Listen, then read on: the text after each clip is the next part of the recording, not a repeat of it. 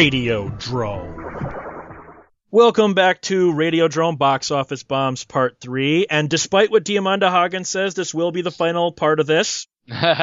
Hopefully, fingers crossed. Yeah, fingers crossed. Speaking of fingers, if you want to put fingers in something, you can go to adamandeve.com, use the promo code DROME to get three free DVDs. I'm sure there's fingering there. Free mystery gift, 50% off of a single item, and free US shipping. All for using the promo code DROME at adamandeve.com. And you guys are not doing that enough. The sales are way down. Come on, guys. Drome it up. Lube it up. Well, you lube it up too. We actually left off last week at Final Fantasy The Spirits Within, and then a kind listener pointed out to me we basically skipped all of 1997 somehow. All three of us missed it, so this is not all on me. Good one, Josh. See, hey, you missed it too there, Jones. So yeah, you can't lay this one on me. No. Jowski missed it too. Whatever. Yeah, Josh, whatever. It's it's Josh's fault. Yeah, It's it's all my your fault. Should have been fixing the damn links. Do you not even notice that the links have been fixed for months? Whatever, they're not fixed enough. So I gotta fix them, fix them? Yeah, fix Just them, making fix them 'em. work isn't good enough, huh?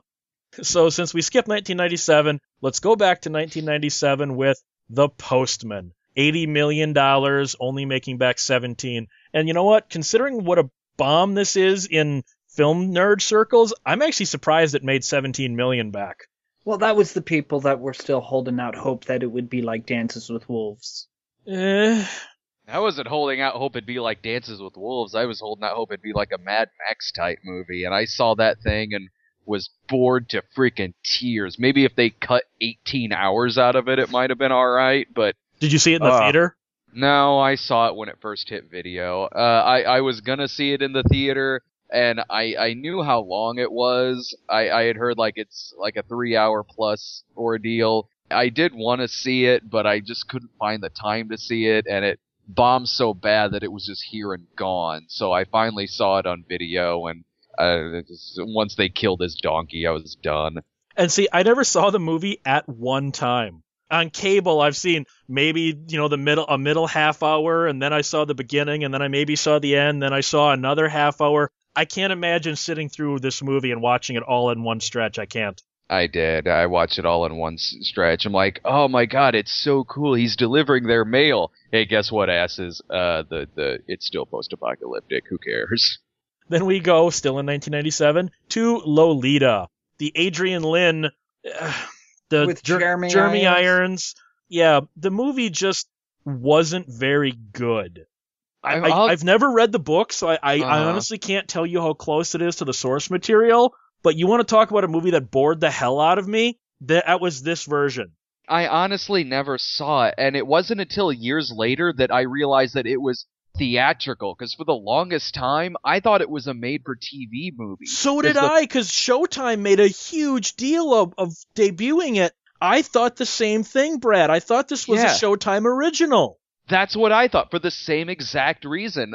Showtime marketed the hell out of it. So I, I had no idea that at one point this thing was in theaters. Like like you just said, it, the first I heard about it was Showtime promoting it. I watched it in theaters. You did And? really? Yeah, well, You were one of the few people because it only made one. It only made a little over a million dollars of its sixty-two million dollar budget. And I- Which brings me to another thing. How in the hell did this cost sixty-two million dollars?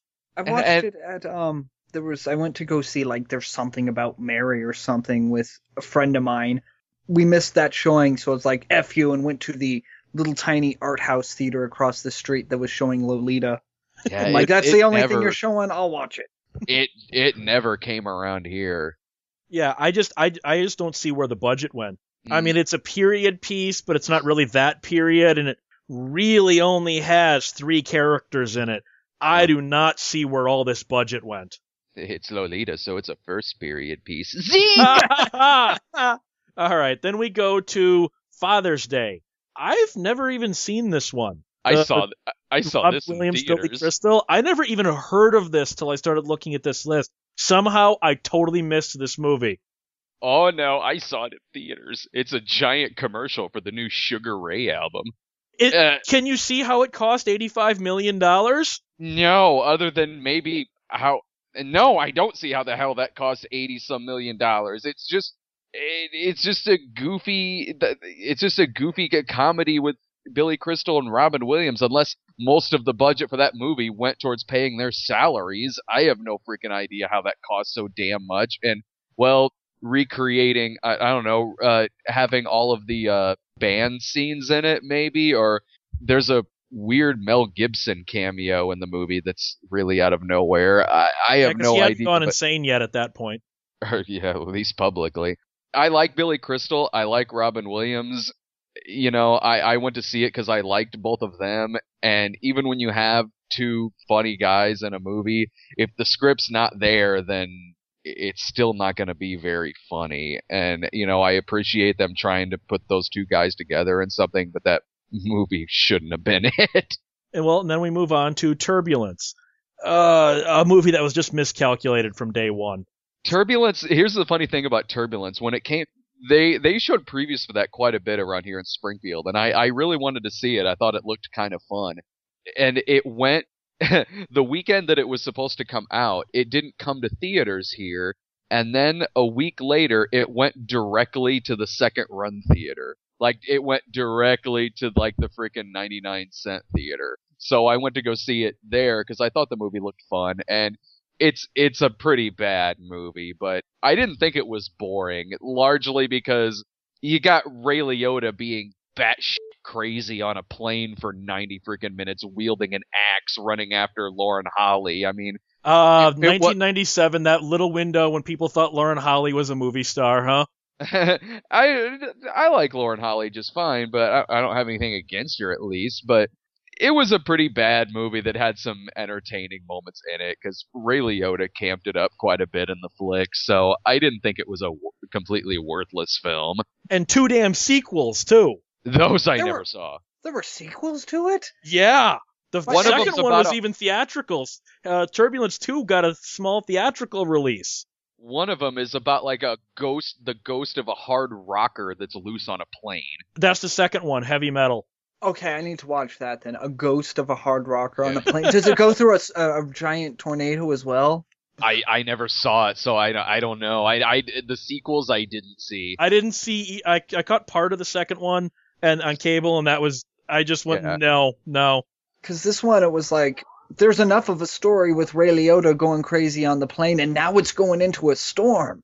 Like it, it had the, it had some pretty funny parts like when the plane goes upside down and like Ray Liotta's just cackling to himself like the Joker like being bounced all over this plane. And the funny thing is is like to protect the eight passengers on this plane Lauren Holly hides them all in this closet. And it like never shows them again through the rest of the movie. So when this plane is going upside down and stuff I'm just picturing like necks are being snapped and all this stuff and these people that are just by themselves in this closet that it never cuts back to.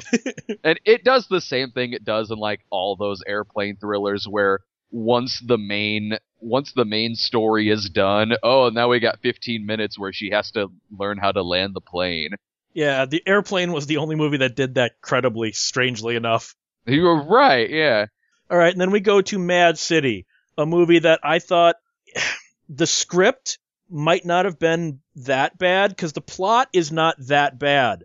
The movie I thought was terrible and plotting like you would not believe. I'm with you on that. Like I got I certainly saw the potential there even in trailers I did cuz the the story is relatively sound but the movie is like they tried adding this really overblown th- this really overblown message to a a movie that felt like it was originally a bad made for TV movie.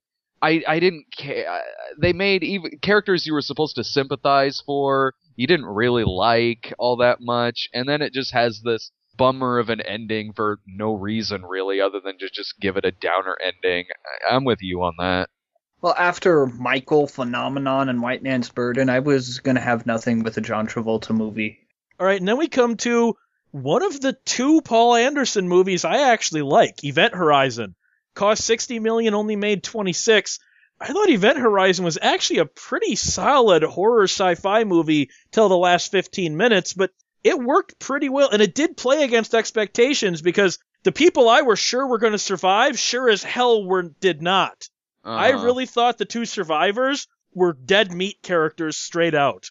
So that Mhm. did throw me a little bit. I'm I'm with you on Event Horizon. I think it's a I think it's a solid suspenseful little movie, and I agree with you on the last 15 minutes. It does it does really fall apart then and, and gets a little more ridiculous than it should be getting. But it's a it is a fun ride. It it's it's by far his his best movie.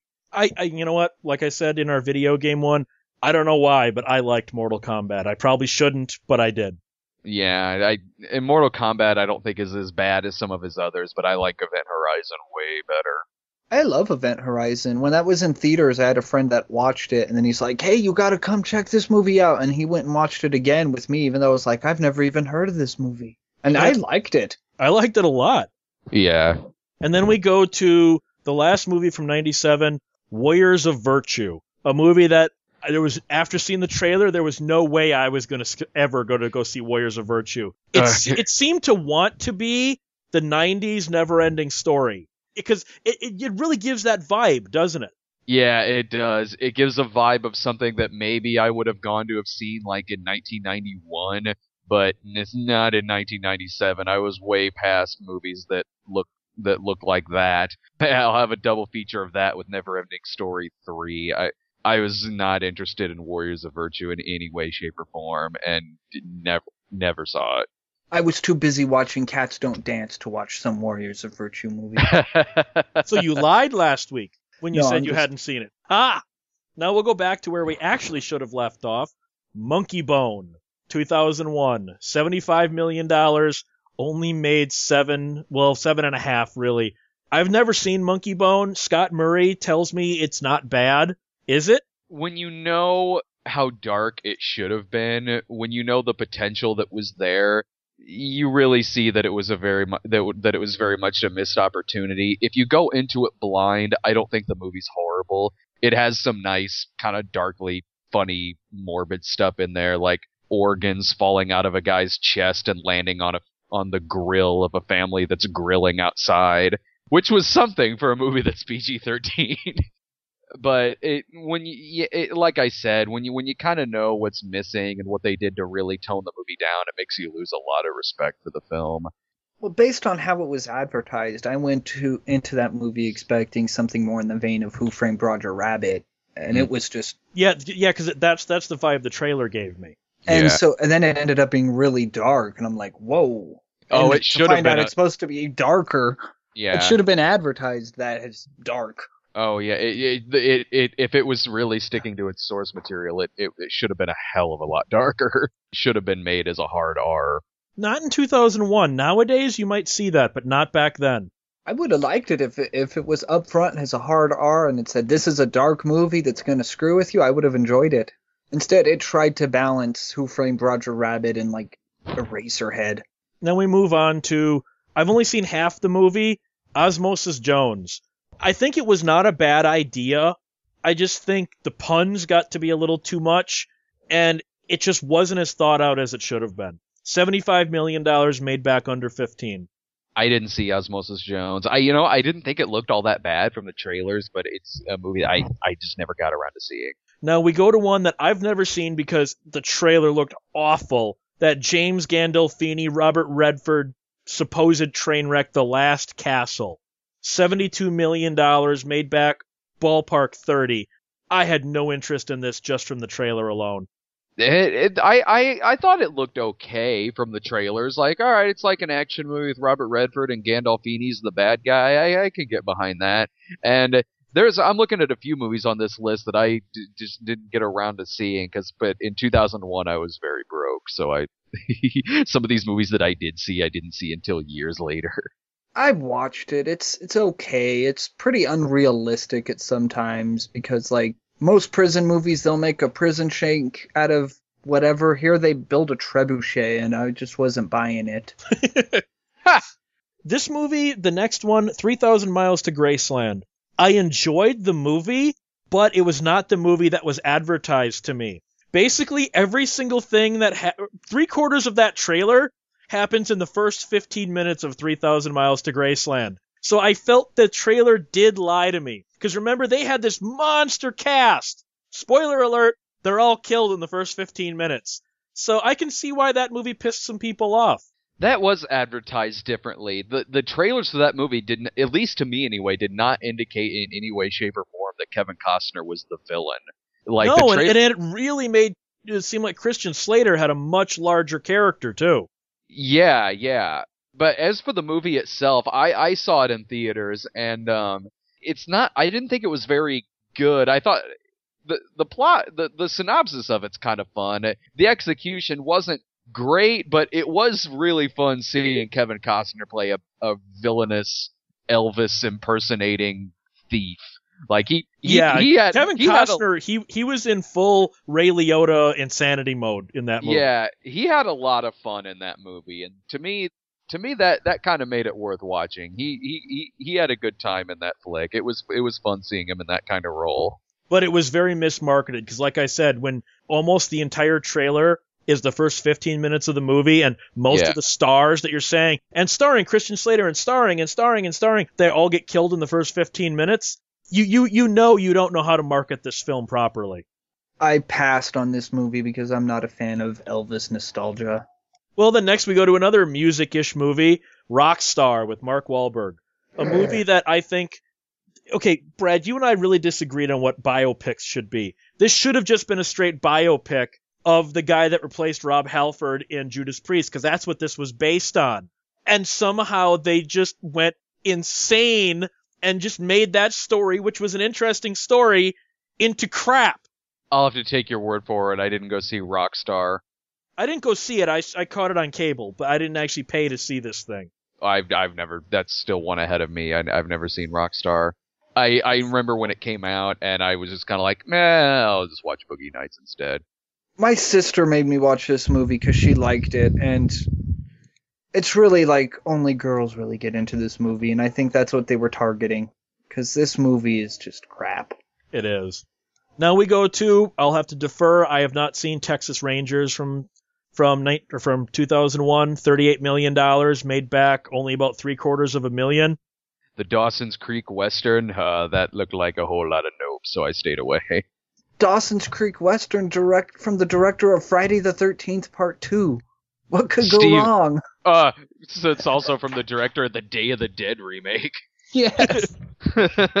All right, then we'll go on to 2001's The Majestic, a movie that I didn't think looked bad, but and I've never seen the whole movie, but I've caught the last half hour, and it seems overly sappy and not as well written as it probably could have been. No, I enjoyed the movie. I I did. I I liked it. I mean, it's it's a movie that it kind of manipulates your emotions a little bit. It's got cheesy moments. It's it's a tearjerker flick. It is, but it's very much carried by its performances. Martin Landau's great in it. Jim Carrey definitely carries the film. He's the the whole speech he gives in front of the House of uh, Un-American Acts Committee at the at the end of the movie is really, really, really well done. You know, I only saw the movie once. It's a movie that I'd have no desire to see again, but it worked for me when I saw it. It's a movie I've been meaning to see out of curiosity's sake, but I haven't gotten around to it. Well, then we move on to probably the most famous box office bomb ever, The Adventures of Pluto Nash. $120 million made back just over 7 million.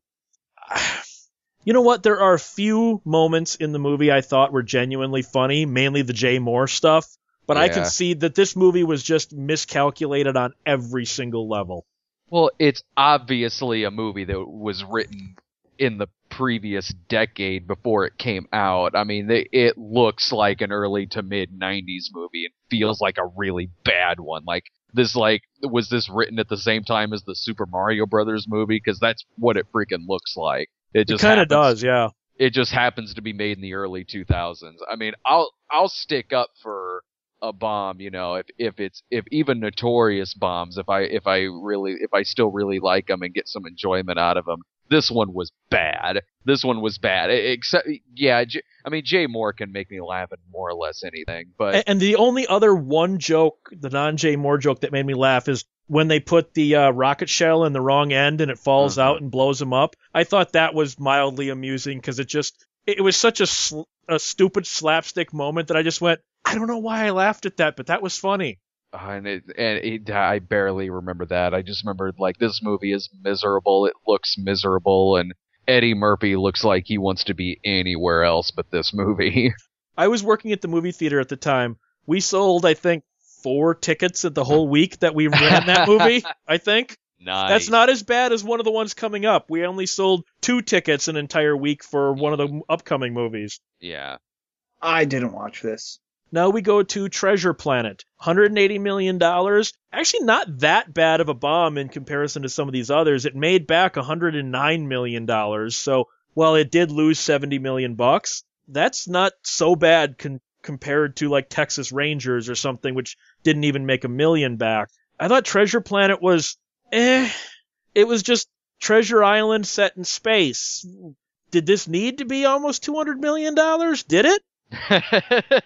I didn't I didn't go see Treasure Planet. I had some of the toys though, just from going to McDonald's. The But- only reason I saw it is I worked at the theater at the time. You Yeah. really get bored after a while and you watch movies you would never have watched on your own. Yeah, I worked at a movie theater too, and you're exactly right. I remember the trailers for it. It's Disney though. It actually looked like it would be visually okay, but I'd never watched it. All right, now we come to the the movie that I only sold two tickets in an entire week for, Ballistic Ecks versus Sever. A movie that I've heard the director's cut on DVD makes a little more sense. I'm calling bullshit on that. I don't think this movie could ever make sense no matter how much editing you did on Ballistic Ecks versus Sever. This movie cost 90 million, didn't even make back 20. Well, and the title's not even accurate. It's Yeah, because they don't even verses in most of the movie. that, that, that's not even accurate. It should be Ecks and Sever because that's what the movie's about. It's about two competing.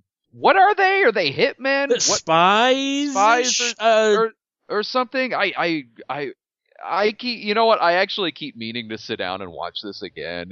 Brian really really loves this movie.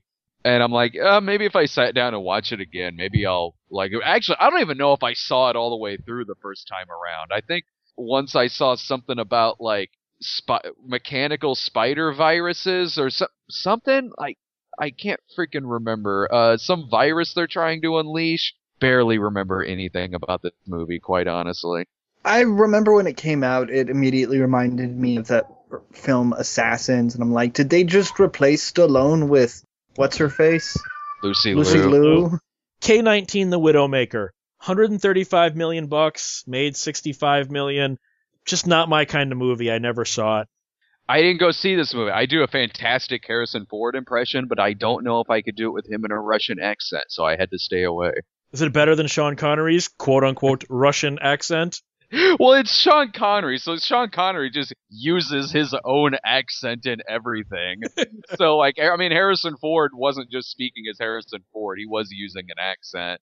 It, around this, honestly, yeah, around this time, I was in between a lot of jobs at this time and was barely making anything. And there, there was a period where I didn't go to the theater to see a lot of movies, and it was the period between like 2001 and 2003 or really eventually i would watch a lot of them when they hit video but a lot of movies like k19 and the last castle osmosis jones stuff like that i would just i had just forgotten about by the time they hit video I haven't seen this. In fact, I thought the movie was about a mountain. you're thinking you're thinking of k2 Yeah. All right. Now we go to Hart's War. Never saw it, so I defer. I honestly thought this looked kind of good, and when the movie came out, I had heard it was okay. I I remember reading some reviews for it that were really positive. Especially, I mean, this was around when Colin Farrell was first starting to get kind of big, and the reviews for him in this movie were really damn good. I this seems to be one that, like, yeah, it bombed, but I heard it wasn't a a, bad flick for for those who saw it. Remember the trailers and never saw it. I wanted to see it, but passed on it. Apparently, you were just like everybody else, since it only made 32 million of its 95 million dollar budget back. Now, n- this next one, like we were talking about with Lolita, I didn't even know D-Tox, aka ICU, the Robert Patrick Stallone movie. I didn't even know this ever was theatrical. This thing went straight to video in my area and apparently in most of the country. That's after it sat on the shelf for over two years. When you've Mhm. got st- a Stallone vehicle that costs $55 million that you can't find a release date for for two years, there are Mhm. major problems with the movie. I never saw it. I probably should. I just remember when I first saw this hit video at Target, and I was like, wait a minute, a new Stallone movie that never even went to theaters? Seriously? It's kind Of, if you're a huge Stallone fan like I am, I mean it's interesting to check out to see the like the closest thing Stallone's come to being in a slasher film. Like because of that it's it's it's almost worth it for that kind of like kitsch value. It isn't very good. I'm when it's a Stallone thriller or a Stallone action flick, I'm usually very very very lenient. Like even if I really really don't like it, I'm even still like well, it, it was still worth watching for me just as a Stallone a Stallone completist. I can watch a bad Stallone action movie. I, I can. I can't, however, watch a bad Stallone comedy. Yet, yet there's none of those on this list, which is Yeah. scary. I, I can't watch a bad Stallone comedy. I, I, I can't. But not so much for the fault of Stallone or anything. Just a bad comedy is a bad comedy. It's a horrible time. So like as if you're a Stallone completist, I would say check it out. There's no Stallone comedy on this list. No Stop or My Mom Will Shoot or Rhinestone. Actually, Huh. is Rhinestone actually meant as a comedy, or did it just turn out to be one? No, that was meant as a comedy. Oh, okay.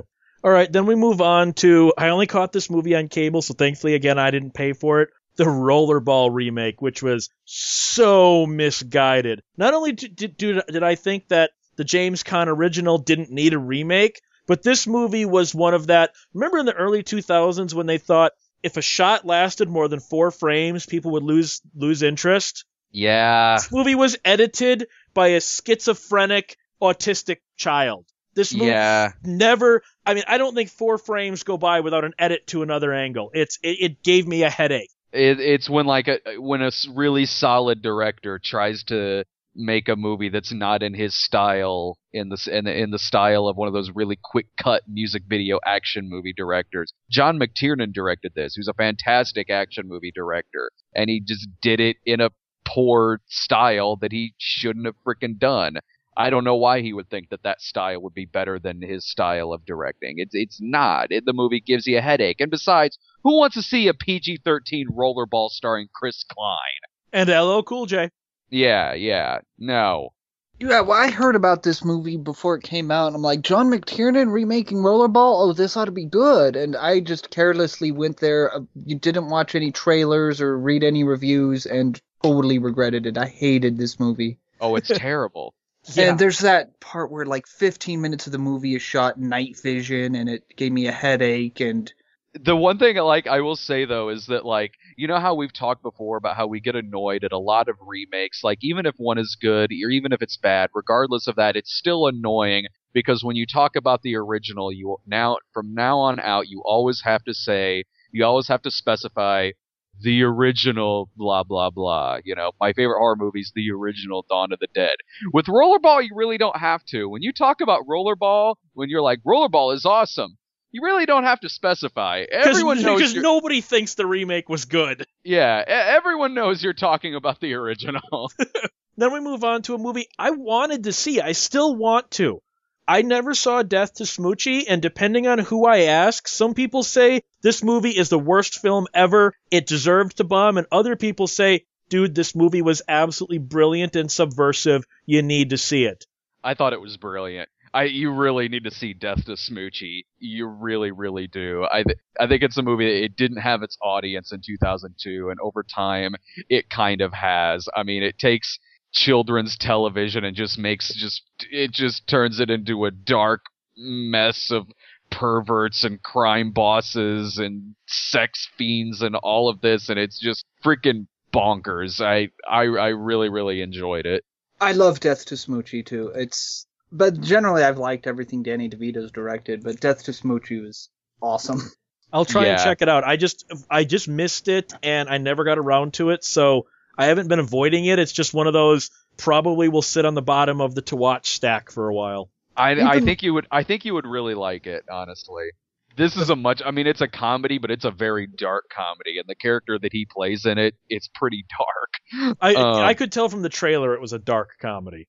All right, now we move on to a movie that I think could have been good, but to this day we've still never seen its original form, Impostor, which was originally this is the Gary Sinise Vincent D'Onofrio movie. This was originally made as a 25 to 30 minute short film that was part of an anthology that never came out. For whatever reason, the studio thought this one is strong enough that it can make its own movie. So they threw another $25 million at it and said, get it to feature length. And it's boring as hell. You can tell this movie is padded to the gills to reach 90 minutes. I want to see the original 25 to 30 minute version. I have a feeling that was a pretty decent movie. Maybe it would be interesting to uh, find out what scenes were added and just take out those scenes and look at it like that. I tried to do that when I watched it about a year ago. I tried to figure out what was a, the original and what was shot six months later, and Uh huh. to their credit, they do a good job blending them. I can't really tell what was originally there and what was added. So to their credit, they did a good job. It just is a boring as hell movie that really would have worked better at the half hour mark. It looked it, it looked boring to me. I, I I didn't go see it when it when it came out. I didn't see it either. Then let's just move on to Big Trouble. Never saw it, no interest, don't care. I saw it. I saw it in the theater. It didn't work. You can't. You can't have a. It's it's an ensemble film with a lot of different parallel storylines going on. Very much like a, a movie like Short Cuts or Magnolia or a thing like that. But you can't do a movie like that that has about 20 main characters and have it only be like a 90 minute movie. You can't do that. It's going to feel rushed. You're not going to get to know any of these people where you have that many leads. It's got to be longer than 90 minutes. It, it, it does. The, that movie did, didn't work for me. Well, I've read the book by Dave Barry, and the ensemble works for a book. The movie is like a really rushed synopsis of the book, but it still has the same tone that Dave Barry had with his novel. Well, d- did it seem like the $40 million was on screen? Because that seems like a lot for the type Um, of movie it is. Y- yeah, kind of. I can see that with all of the with all of the actors who were in it. Some of the more actiony set pieces in the thing. I, I can see I can see where the forty million dollars went. All right, and then let's move on to 2003, another one of the most famous bombs ever. I've never made it all the way through this movie. If it wasn't for Christopher Walken, I would have never even made it as far into Gigli as as I did. 74 million dollars, only made back just over 7. From the parts I've seen, this movie deserves its reputation of how bad it is. Gobble No, it- gobble. It it I no I don't think it's that bad. It's it's not great, but it's not that bad. It- this is it's just a cheesy romance with gangsters. I've seen way worse than this thing. This is a movie that hey, come on, this thing was this thing was this thing wasn't going to make it from the start. At that point, everyone had, had had enough of that relationship and all the media that that relationship between the two of them the, that the two of them were getting. There was no way this thing was going to succeed without getting blasted. And in I all think I- honesty, from the parts I've seen, they don't have any on-screen chemistry at all. But the thing is, is they're not supposed to. She's a lesbian in the movie. They're not supposed to have that kind of chemistry, which that wasn't advertised in the trailers at all. no. um, it, it wasn't. They're, so they're not supposed to have chemistry like that. They aren't. This is it, this movie got trashed because it starred the two of them. If the two of them were not in a relationship when it came out, and they were not all over the media like they were, I'm not saying that this movie would have gotten very good reviews. I, I still don't think it probably would have. It wouldn't have gotten as tarnished as it did because the movie. I think the movie has some funny parts in it. But I mean, but it, like I like I said, it, it's not the best freaking movie in the world, but it's so not that bad. I've only seen clips from Gigli. I haven't even seen the whole movie, and the clips have usually been presented in the "look how bad this is" kind of fashion. So Well, then we move on to a movie I've never seen, Gods and Generals. I defer. Three and a half hour, three and a half, four hour Ted Turner Civil War thing. No, I didn't go see that. I What? didn't see it, but I saw I thought it was honestly a sequel to Gettysburg. It is, or it's a prequel, I think. 2003's timeline. $80 million, made back 43 million, so it made back half its budget. I thought this movie looked idiotic from the get go, and it looked like a sci fi channel movie with a mega budget to me. I didn't care. Me neither. I didn't. I, I, I didn't care. Nothing about the trailers of that movie interested me in any way, shape, or form, so I, I just never saw it. This is the one I'm thinking. Yeah, this is the one where I read the Michael Crichton book, like half of it, but it was his most boring book ever. I decided to watch the movie, which took out the boring parts, and I hated the movie, so I'm like, oh, if that's what happens in the rest of the book when he's not spending five pages describing how castles were built, then yeah, I don't like either of them. Well, then we move on to the next two are well, the next th- the next few are really bloated movies. The Alamo from 2004, 145 million bucks, made back 25. Based on the trailer alone, I had no interest in this movie at all. And then to hear about all the behind the scenes shenanigans and the recutting, this movie was doomed from the get go. Yeah, it had a bad marketing campaign. There wasn't anything very interesting in any of the trailers for this. The movie itself isn't terrible. It's not the best movie made about the Alamo, really. That honor goes to uh, Pee Wee's Big Adventure. It's I don't think it's a terrible film, but it, it's it's one of it's like John Carter syndrome where the marketing of this really freaking killed this movie. I watched it in theaters. It was okay. It wasn't nothing to remember. All right, and then we've got the Jackie Chan Around the World in 80 Days. Again, the trailers completely told me you will not like this movie. Don't even bother. So I'm deferring.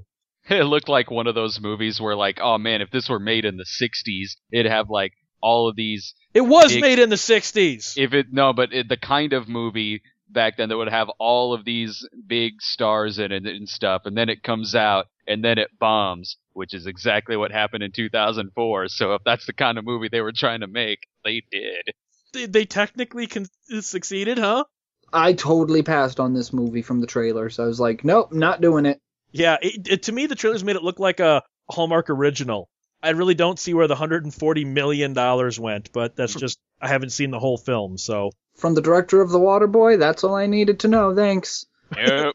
I, I believe Dave put on our on our comic book show, Catwoman's not a real movie. Stop trying to convince me it is. Say that again. The Halle mo- Berry uh, Catwoman, I caught it on cable. What a miscalculated disaster this was. This was this was never going to be a hit. I to me, this is a tax shelter movie. It's it's not a good looking movie. It's not a well made movie. It's not even fun as a bad film. You can't even get that kind of entertainment out of it. No, nothing about that movie is any good. I never watched it.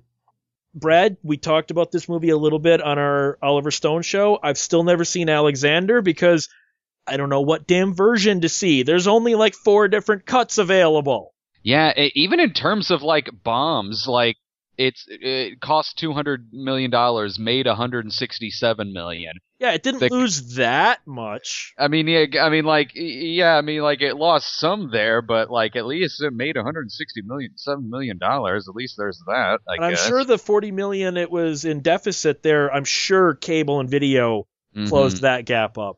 Yeah, Alexander's is a fairly boring movie. It it it's not to to even watch it at- for like it for bad movie value. It's not it's not really even campy enough for that. Really. I watched it on cable. I don't know which cut it was. I'm imagining it's probably like the David Dakota cut because it was just like two hours of shirtless dudes. Move on to a movie I I actually want to see because the trailers didn't look bad, and the fact that the author tried to have his name removed from the movie version of Sahara makes me want to see it just to see if it's really that bad. Two hundred and forty-one million dollars, but it did make 120 million, so it lost a lot and it cost a lot. But is Sahara that bad? Well, it. I mean, it's just forgettable. It is. It's just a forgettable movie, but just don't have your movie cost 241 million freaking dollars. How about that? Why don't you start from there? And plus, what did they think was going to happen? The last time they tried doing a movie involving these characters, it was Raise the Titanic, another notorious bomb. Maybe they thought tastes had changed. I don't know, but just right there. Some sometimes movies are just unnecessarily too damn expensive, and that's one of them. Oh, we've got a couple more of those coming up. I totally passed on this movie when it came out. It it didn't interest me. Well, then we move on to Stealth, one of not only the dumbest movies ever, but what set the bar low for movie pitches ever. This movie was literally pitched as it's Jaws, but this time the shark is a stealth plane. It was mm. sold on that pitch. That shows you how creatively bankrupt Hollywood was by 2005. I could totally buy Jessica Biel as a fighter pilot. And, and with her weird sexual tension there with the, the, the then not really that famous Jamie Foxx. Yeah, that that was funny because the movie was released after he won the Oscar for Ray. So I remember seeing previews for this and be like, "Oh, okay. So they're releasing now movies he obviously made before he made Ray." Yeah, and then he's killed halfway through. Again, spoiler alert, sorry. I went and watched it based on the stupid goofiness of its concept. I'm like, oh, this movie's going to be a delight and how bad it is. But no, it was just dumb. All right, now we go to one again. Defer the Great Raid. I never even heard of this movie before this list. I've never heard of this. I do not know what this movie is. Me Alex? neither. yeah, then we'll just skip the Great Raid. It cost 80 million, made back 10. Sounds like a really expensive art film. Then we come to a movie that should have been good. The 2005 Ray Bradbury A Sound of Thunder. Brilliant short story. Brilliant adaptation for the Ray Bradbury Theater TV series. They changed everything. This movie is so bad I don't know where the 80 million bucks went. There's actually a scene where Edward Burns and his the character is his niece, are walking on a street in future Chicago, and you can clearly see they're walking in place, and the ba- and the green screen backdrop is what's moving. Oh, That's how bad this movie is. And somehow, if you guys can find the trailer and then watch the movie, the special effects are better and more integrated into the background in the trailer than they are in the actual movie. How do you do that? I wanted that movie to be good. I did because I like Edward Burns. So it's like, oh, I Edward love Bur- Ray Bradbury. Yeah, yeah, and and um, uh, I I like Edward Burns. So it's like, oh, Edward Burns is in a big budget movie. Maybe this will be his big break into some more mainstream features or something. And no, that movie sucked. And it's got Ben Kingsley, and Ben Kingsley looks like Gary Busey's taint in this movie. Oh, Hmm. Ben Kingsley's hair in this movie is is the the one where all the money went, and that's why the movie's also bad. Ben Kingsley's hair. Just find a screenshot of Ben Kingsley's hair, and that's all you need to know about this movie. Triple X, State of the Union. This is the sequel, right? Yeah, Okay, I'd never even bothered. I, I, I enjoyed the first film probably more than I should have, but you know, it was kind of like, what if James Bond were extreme? But I don't know. I had no interest in the sequel at all, and I'm not an Ice Cube fan, so that didn't help. yeah. Ice Cube as an action hero, as as an action hero, as a secret agent. No, I I didn't really care that much for the first one, but watching Triple X State of the Union, which thanks 2000s for giving us a PG-13 movie that's called Triple X. It looked like watching just a direct-to-video sequel of the first one. Like it didn't even look like it even had the. I budget actually thought it that. I thought it was a direct-to-video sequel yeah, at first, and I'm like, this is theatrical? yeah. I, I never knew it was theatrical. I thought it was a direct to video.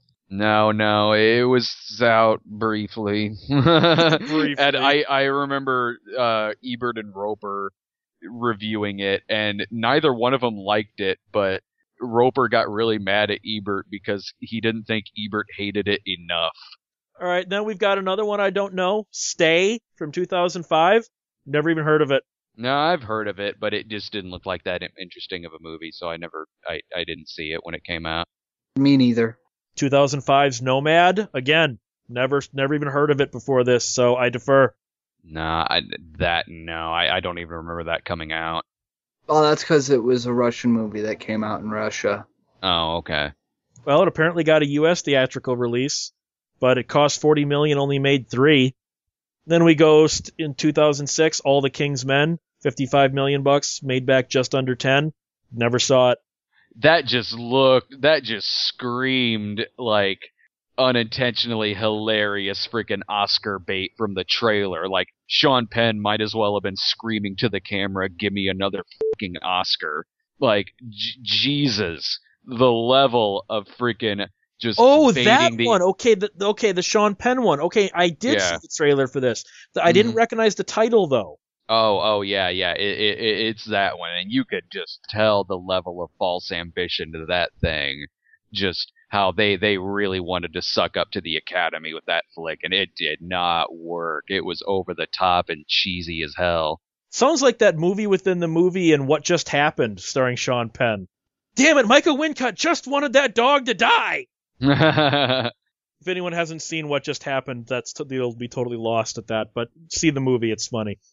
I haven't seen it. Now we're back to Ben Kingsley's hair, 2006 BloodRayne. I love Uh, that movie.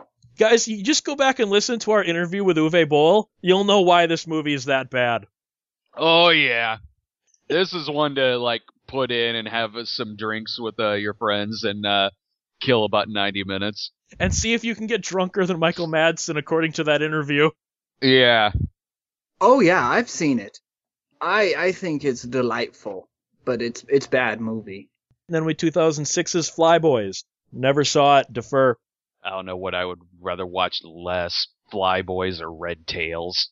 Aren't they the same movie? no, no, no. One of them's uh, just uh, the, the Tuskegee the Tuskegee Airmen with CGI.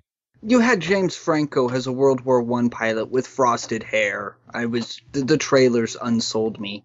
Next one, 2007's Lucky You. Again, don't know this one. Unfortunately, this is one that I, I actually heard wasn't that bad, but I think it sat on the shelf for a couple of years, and by the time it came out, this fad had just kind of passed. It was it was made it was made at the height of the uh, televised Texas Hold'em fad. You know, when you had Celebrity Poker, you had all of these different poker shows on TV. So then they made this movie. They made a Texas Hold'em movie with They made a TV series uh, too of that yeah, with yeah. Michael so they- Madsen again. yeah, and so they have Lucky You, which is this cards movie with Eric Bana. I've heard it's not that bad, but it just sat on the shelf for a while, and then when it came out, eh, the fad had kind of passed a little bit. I never watched it. Well, and then we come to The Invasion, a movie I boycotted out of principle alone. There's already been two official adaptations of Invasion of the Body Snatchers, and you already hit your peak in 1978. A 2007 Nicole Kidman Daniel Craig one that's full of CGI and changes everything? No, you've lost me just on all that. And it wasn't even entertaining either. It was boring. You know, I like Daniel Craig. I like Daniel Craig a lot, but the movie, it just wasn't interesting. And again, how you you can't top you can't top the previous ones that worked. Whether it's the Donald Sutherland one, whether it's I like the Abel Ferrara one, uh, and and this one, it's like okay, let's make it again, but let's not make it very entertaining. I've seen bits and pieces of it on cable, and it just doesn't seem that interesting. It wasn't enough to like, well, I, I should go watch this whole movie now from the, what I've Mhm. seen. But nah, Well, then we come to probably the biggest headache I've ever had. I didn't see this in the theater, but uh, that I've ever had watching a movie, and that was 2008 Speed Racer. Why didn't okay, Brad? You mentioned last week. Why didn't they just make some movies as straight out cartoons? Uh huh. Why did why was this live action? There was more CGI in this than all three Star Wars prequels together. This should have just been a damn animated movie. I'll bet they're kicking themselves that they made this movie before the whole 3D craze. Why? Because then they could have actually given people seizures Pokemon style. Because you know they would have made this freaking, they shot this freaking thing in 3D. You know, don't was- give them ideas to go post convert and re release this, all right? 3D. I was told to stay away from this movie because I'm epileptic, so I never saw it. I actually think it, I I mean, not being a jerk or an asshole about this, it probably would have given you seizures. This Mhm. was, you thought Rollerball was a quick cut movie? This actually makes Rollerball look like the shots linger. and Yeah. every single shot is just a different color palette. It's just like red, blue, red, red, red, purple, red, white. You know, Yeah. It's, it's oh god, it Yeah. hurts. And I and also I wasn't a fan of the show, so I, didn't like the original show either, and it, it just, Yeah. everything about Speed Racer was misguided, Oh. I thought. I, I was a huge fan of the show, and this movie does not do it justice. This movie's terrible. There's already a, a Speed Racer movie, which is actually just two episodes, but they call it the Speed Racer movie. Watch that instead. That's fun. Now we come to Uwe Boll again in The Name of the King, a Dungeon Siege tale. I can see where the 70 million went, and I know it's a Statham movie, so you might want to defend it, Brad, but it's a bad movie. It really is a bad flick. Oh, I love Statham, and I'll go see anything that Statham is in, but I'll admit it when one is bad, and this one's this one's bad. And yeah, I can tell where the 70 million went because this movie was originally shot as a much much longer movie, and when you ha- when you can't even get entertainment out of Jason Statham being a badass, you've done something freaking wrong. I got kind of a, a kick out of it, mostly in a bad movie kind of way. I mean, it's not a very good movie. Well, I hate to say this, I thought the sequel was better. When a Dolph, the Dolph Lundgren movie is better than Ray Liotta chewing his lines like he thinks he's Jeremy Irons in Dungeons and Dragons, there's a problem. I didn't think it was technically better, but it was more watchable. It was more entertaining, sense. yeah. Yeah, yeah. And there's Right, a then- third one coming out soon. Yeah, w- Yeah. with uh, Dolph Lundgren again. Then we've got the another Eddie Murphy just ego train wreck. Meet Dave. I caught this movie on cable. I can kind of see where the budget went. Maybe not a full hundred million. It was just a bad idea straight from the get go. I thought. If what you need what you need to do is track down everything that Bill Corbett has said about the movie. Bill Corbett from Mystery Science Theater wrote the script. As things happen, a lot of stuff got changed along the way. Like I Um, said, Eddie Murphy. This was clearly an ego vehicle for Mhm. him. And Bill Corbett wr- wrote a whole big thing about what the entire process was of writing that movie, selling it, all the stuff that got changed, and I don't even know if he said he even ever saw the final product. I I don't know. Did you? Maybe me parts, not. I, I watched parts of it because I like Bill Corbett and I was curious. Uh, but it just tracking down a Bill Corbett story about the movies worth it more than just sitting down and watching the movie. I never wanted to see this movie. It didn't. No. At first, when I saw Delgo, I'm like, Delgo, Delgo. What is that? That's that animated one, isn't it?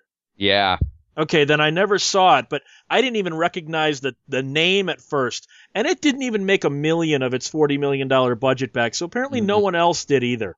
Yeah, that that movie just came and went. Like even when Oogieloves bombed as bad as it was. We'll be did, talking about that. Yeah, uh, I mean, you still saw it in the news how it, you know, set that freaking record, but Delgo just came and freaking went. Like I saw previews for it and just thought like, okay, well that looks like something I'll never see. And then just didn't think about it again. But yeah, it's this notorious freaking flop and no one really cares enough to even remember it as that. I've never heard of this movie until just now. See, Hmm. that's the problem. I think the Will Ferrell Land of the Lost is the most offensive movie I've ever seen to its source material. This Mhm. is not a Land of the Lost movie. This is the we hate Land of the Lost, but we have to make it because the studio wants us to. Let's hate f- that show. That's what Land of the Lost is to me. I'm gonna have to take your word for it. I'm I'm so not a Will Ferrell fan. Will Ferrell like screaming about dinosaurs and stuff because that's all he does is just scream about nonsense for no reason whatsoever. No, not for me. And also, Danny McBride plays the exact same character he's played in every single film he's ever been in. Imagine that, huh? Now, Danny McBride I like. Danny McBride I think is funny, and when someone is succeeds at being funny, I don't have a problem if they play similar characters over and over again. I mean, look, that that's not a new thing. Look at the Marx Brothers, the Stooges. Look at a lot of the characters Bill Murray has played. Look at Woody Allen. If you're really if if you have if you're really good at playing that comedic character, I don't have a problem with that. And I like Danny McBride, and I think honestly, I think in some movies he's he's not always the same. I've seen him be much darker in in some of his flicks. So I I do like Danny McBride. I at least like him way better than Will Ferrell. I watched this on cable just a couple weeks ago, and I only made it about halfway through. I was hating it the whole time, and then when Will Ferrell and Danny McBride are singing Cher songs to dinosaurs, I was done. Yeah, th- this movie, like I said, the only way to put it is it's a hate f- to the to the original show. Now, next we come to 2010's The Nutcracker in 3D. There was no way you were ever going to get me to see this, so I defer. There was no way it was ever going to make 90 million freaking dollars. This thing looked depressing. It looked like if you crossed the Nutcracker with Schindler's List. There's this one guy that follows Geek Juice that emails me all the time to watch this movie because of how bad it is, but I haven't gotten around to it because honestly, I'm not interested in the Nutcracker at all. Okay, and then next we come to 2010's a movie I've never heard of. How do you know? With a $120 million budget, it's a comedy starring Paul Rudd and Jack Nicholson. How in the hell does this cost $120 million? It's don't from the director of As Good as It Gets. Yeah, uh, I like James L. Brooks, and I and like I wanted the movie to be good because I I do like James L. Brooks, but I don't know. That was just him on an off day or something. I don't know how the hell that cost 120 million dollars. I that I couldn't freaking tell you, but I mean the performances are fine. Uh, um, you know, Jack of course is is is Jack. Jack's always fun. I uh, uh, it was just it was just forgettable, and I didn't really care about anything that was going on on on the screen, and it was just it was just a disappointment all around because I I do like James L. Brooks. Did you ever even hear of this one, Alex? No, I haven't. Speaking of our next one, we all discussed this off mic. None of us have ever heard of Burnt by the Sun 2 Exodus, let alone Burnt by the Sun 1. Yeah, I don't even know what that is. no, no, I didn't see these. the hell it's considering that uh, almost all of the cast and crew end in an ov in their name i'm gonna go russian Yeah, this is a Russian movie that was made in Russia and bombed in Russia. Uh, 55 million bucks only made back eight never Yeah. even heard of either of these i've never seen this next film mars needs moms but i am a huge fan of berkeley breathed who you, you guys might know from the bloom county comic strip and the opus mm. comic strip and that. He wrote the original book that this was based on. Now he has basically said, I want nothing to do with that movie. It's not even close to my book. I've never read the book. I don't know. Cause I really like Berkeley Breathed. So even if they followed a small portion of his book, this might have potential. $175 million of potential? I don't uh-huh. think it was ever going to make that back. No, it was this movie was never going to make 175 million dollars. If you're going to do a movie called Mars Needs Moms, don't have it cost 175 million dollars. It seemed way too childish for me. Mars needs moms. I was like, no. Well, it was ch- it was made for about twelve year olds. That's what the book was written for. Well, and the next we come to, I'm a comic book fan. I couldn't bring myself to see Green Lantern. Uh, the trailers alone showed me that okay, they got that wrong, that wrong, that wrong. That's just stupid. What the hell was that? There was no way I was going to give money to this 325 million dollar dud. The Green Lantern wasn't very good. It it really sucked. You cannot have an origin story of the Green Lantern and it's only like a 100 minutes long. It's pretty rushed. You know, plot points are established and then just forgotten about like this whole relationship with like him and his nephew or some shit. Things just go nowhere. The actors have no chemistry. The movie is rushed. Clearly a lot was cut out of this thing and this is another case of movies sometimes are just too damn expensive. $325 million budget. Oh, there's actually one more that's even worse on this. Yeah, oh yeah, yeah. Seriously. Calm the fuck down with the budget, people. I'm not a comic book person, so I passed on this. I'm like, nah, nah, I'm not gonna watch it. Well, apparently everyone else said the same thing. Maybe if it had a reasonable budget, it would have been fine. Because the movie brought in $219 million. So it's if it really sad when that's still not even, you know, you're, you're only a little over half of your budget there. Yeah, it's like you brought in over two hundred million dollars. That should be a freaking hit, but it's not because you made your movie for three hundred and twenty-five million. Really, dude? Like, come on, calm the down with that. And next we come to a movie there was no way I was going to see. The trailer alone, and I'm a huge fan of the Robert E. Howard Conan stories. I grew up reading the comic books. I love the original John Milius Conan movie. Oh yeah, There was no way Matrix Conan was ever going to be viewed by me. So I'm may- pretty su- maybe it's actually good. I will I will never know because going uh, like with my Joss Whedon hatred. I will never watch this movie. F- this film. Conan the Barbarian. I appreciate that they did release a, a hard R Conan movie. I like Jason Momoa. I love Stephen Lang. I didn't see it because that weekend I was at something else. I really, really enjoy the older, the 80s Conan movies with Schwarzenegger to the point where when this came out, I'm like, I don't want to watch this. I don't want to remember this when I think of Conan. Again, Well, sometimes it's, it is it is from what I hear, it's more faithful to the source material, but that doesn't always mean better movie. I'm completely unfamiliar with the source material, see, so the way uh, I look at it, remember like what you said about Rollerball? Yeah, That's like this. I hate the fact that I have to say the 1981 Conan now. Give it a few years. It, it's going to be like the remake of Rollerball, where you can just talk about Conan the Barbarian and people will know exactly what you're talking about. Now we move on to the most expensive. Well, technically, it's not the, the biggest money loser, but the most expensive bomb on this list 2012's John Carter. Brad, you and I did a whole show on whether this pulp stuff just doesn't translate, which I guess Conan would technically fall into as well. I still have not seen the movie, but I, I've, I've read the original books. They're not bad books. What happened? Again, did your movie need to cost $350 million? I'll, I'll give you that, but it brought in 282 million and it's still a bomb. How Yeah. does that happen?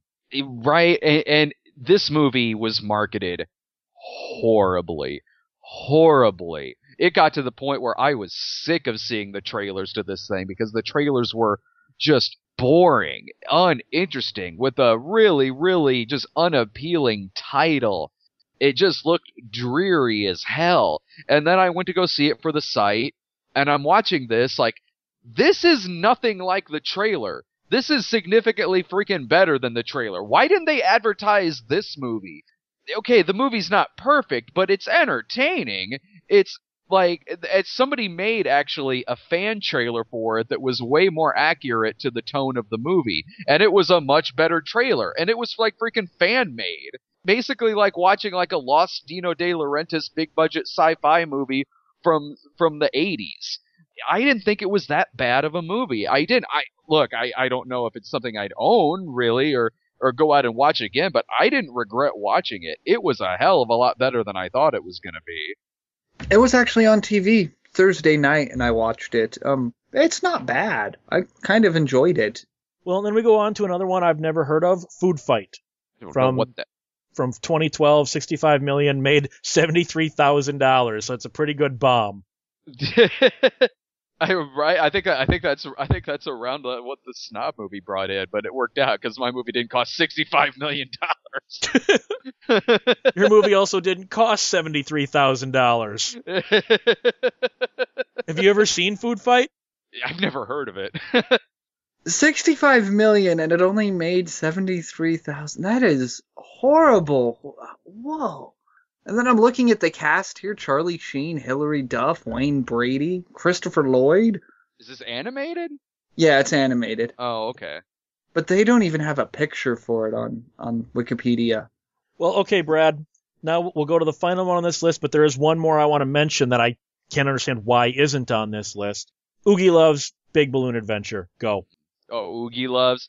Here's a movie that the only reason this went to theaters was for that gimmick that kids are supposed to dance. Otherwise, dear God, would this thing have been a a direct to video release? This thing was made to just be a direct to video release. I mean, it's the With the typical. $65 million budget? I don't know where the hell that money went. Apparently, a lot of it went into advertising. I don't even know where that money went because I barely saw this thing advertised. And the 60 million, I have no idea. This movie looks like it, it seriously looks like you're playing like an old, like really, really bad, like CDI game or something. That's the level of special effects in this. Like really, really not good tacky 50 cent video game special effects with really bad green screen and really bad creepy mascot costumes. Like this was just a mistake all of freaking around. Who wants to take their kids to a movie one that's horrible and two that they have to get up and dance and freaking make noise and be annoying during. Yeah, okay. My daughter rented it from the Redbox a couple weeks ago, and she hated it. She sat there just she felt it was condescending. That's not the And- word and- she and, used, uh, but every time But that they're Li- Li- like, Lily is how old?